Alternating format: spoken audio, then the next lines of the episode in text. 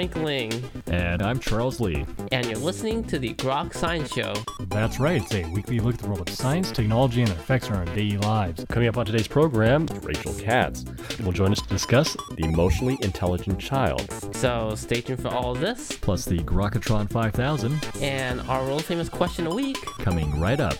Here. On the Groks Science Show.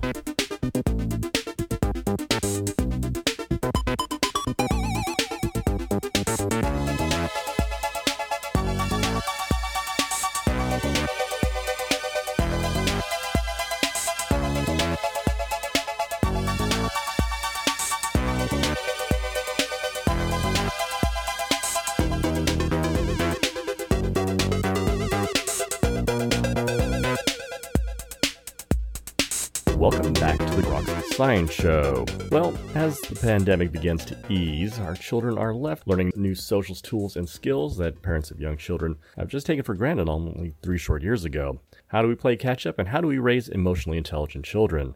Joining us today to discuss this issue is Rachel Katz. Ms. Katz teaches social and emotional learning skills to parents and children. She has over 25 years of teaching experience and is the former head of the Discovery School at the Bay Area Discovery Museum. She is also head of social and emotional learning for early years at Dulwich College. Together with her co author, Dr. Helen Shwe Hadani, she has penned the new book, The Emotionally Intelligent Child Effective Strategies for Parenting Self Aware, Cooperative, and Well Balanced Kids. Ms. Katz, thank you so much for joining us today on the Grok Science Show. Thank you so much for having me.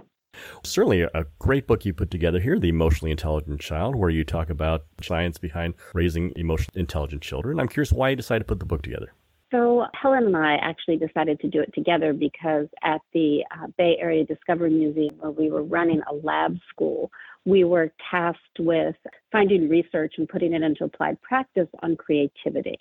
And what we were discovering was that young children weren't so much as interested in their creativity as they were in their emotions and their emotional intelligence. And so we decided to take a little bit of a shift on the research that we were doing, and we decided to start to look at and to ask children really specific questions about their emotions and specific questions about how they thought their friends were processing their emotions. And that just led to a ton of interesting discoveries and techniques that we started to use in the school and that we started to share with parents and the larger community. And we just thought we wanted to share what we learned with a wider audience. And we also had at our fingertips a lot of really interesting child development research that is not available for a lot of parents. It's not something that you find unless you're doing like really deep searches to try to understand how does my child develop their feelings? What does language development look like? Some of those things just don't come up for parents, but yet when you know these things, you can understand a lot more about your child's actions. So we decided to put this book together for those two purposes to share and to share our discoveries question that obviously comes up is my child at the right spot in terms of their emotional development? And are they learning the skills necessary to become emotionally intelligent? Yeah i mean that's a great those are some great questions and some good observations. So what we like to think about when we talk about emotional intelligence and child development is that every child is unique. And, you know, we hear this all the time, but really our development, the way we process the world, the way we think, the way we see, the way we feel things, you know, our perception is all unique to us. And we are all human beings, not just children, you know, children, adults. We're just on this incredible continuum of development. And I think it's important to look at your child through that lens. Where is my child right now, as opposed to comparing your child and where you think they should be? Because that can make you a little bit nervous as a parent. And in terms of emotional intelligence, emotions are something we can't really see. We don't know a person's internal landscape, but we see their actions. So we have to sort of help our child to understand how their actions might impact others and also to help our child understand that they do have this inner world of feelings and thoughts. It's just super important to always be looking at your child and sort of asking yourself, where is my child at? Because the moment we start to compare and sort of fear, feel that our child is either, you know, behind or ahead in something, then we have all these expectations for our child. And that while it's great to want your child to achieve certain things, we're these incredible human organisms and we're very holistic in the way that we develop. So while we might be very far ahead in one thing, you know, there are other things that need to be catching up. So when you just look at your child through this idea of they're on this continuum, where are they at now, with a deep curiosity and a wonder about how they're developing, how they're processing the world, and then giving them the tools to be able to talk about what they're experiencing or to show what they're experiencing if they're not someone who's necessarily interested in talking so much. You know, maybe you can draw pictures or, you know, there's other ways to communicate and to understand where your child is in, in regards to their emotional development. This is the area where a lot of parents want some guidance. You describe a lot of steps that are involved in working through some issues. I'm curious if there are any broad frameworks for parents approaching various types of issues. So, in our book, The Emotionally Intelligent Child Effective Strategies for Parenting Self Aware, Cooperative, and Well Balanced Kids, what we've done is we took the book and we split it into two parts. The first part of the book is a lot of this development and explaining this continuum of human development that I'm mentioning to you. And we look in particular at the development of theory of mind, you know, how a child begins to realize that they are a thinking, feeling person and that other people around them are thinking, feeling people, but that we have different thoughts, feelings, and beliefs and perceptions, and that it's happening all the time. So we go into great detail to talk about theory of mind. Then we talk about the development of language, and then we talk about executive function. And then we look at how culture and context will impact all of, will sort of impact this development. The second part of the book, we say, okay, now that we've front loaded you with a lot of this research and to be able to think differently about your child, to think of them along these lines of development, we give you the mind framework. And it's a very useful tool and it's we call it the mind framework because it's an acronym that stands for mindfulness, inquiry, non-judgment, and decide. To sort of deciding how you're going to respond to your child in the end. We give this framework to parents and we teach them how to use it themselves. And once they feel a sense of comfort with the framework, we then offer the tools to teach the exact same framework to their child so that a parent and child in the home environment or you know out and about can have their the same toolkit and so they can work together. And that was really our approach with this book coming from this sort of research and science end but then a very practical applied approach with the mind framework.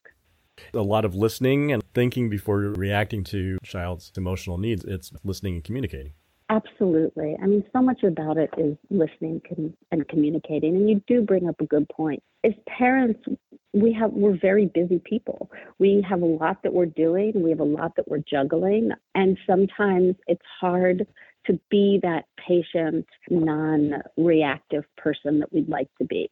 And we fully accept that and understand that. And we don't tell you in this book how to parent. We just give you a framework and a way to try to be as less reactive or when you are reactive to understand that you can go back at any time and talk to your child about your reaction to something and explain to them what it is why it is that you reacted in a way and help them to understand your response to their behavior.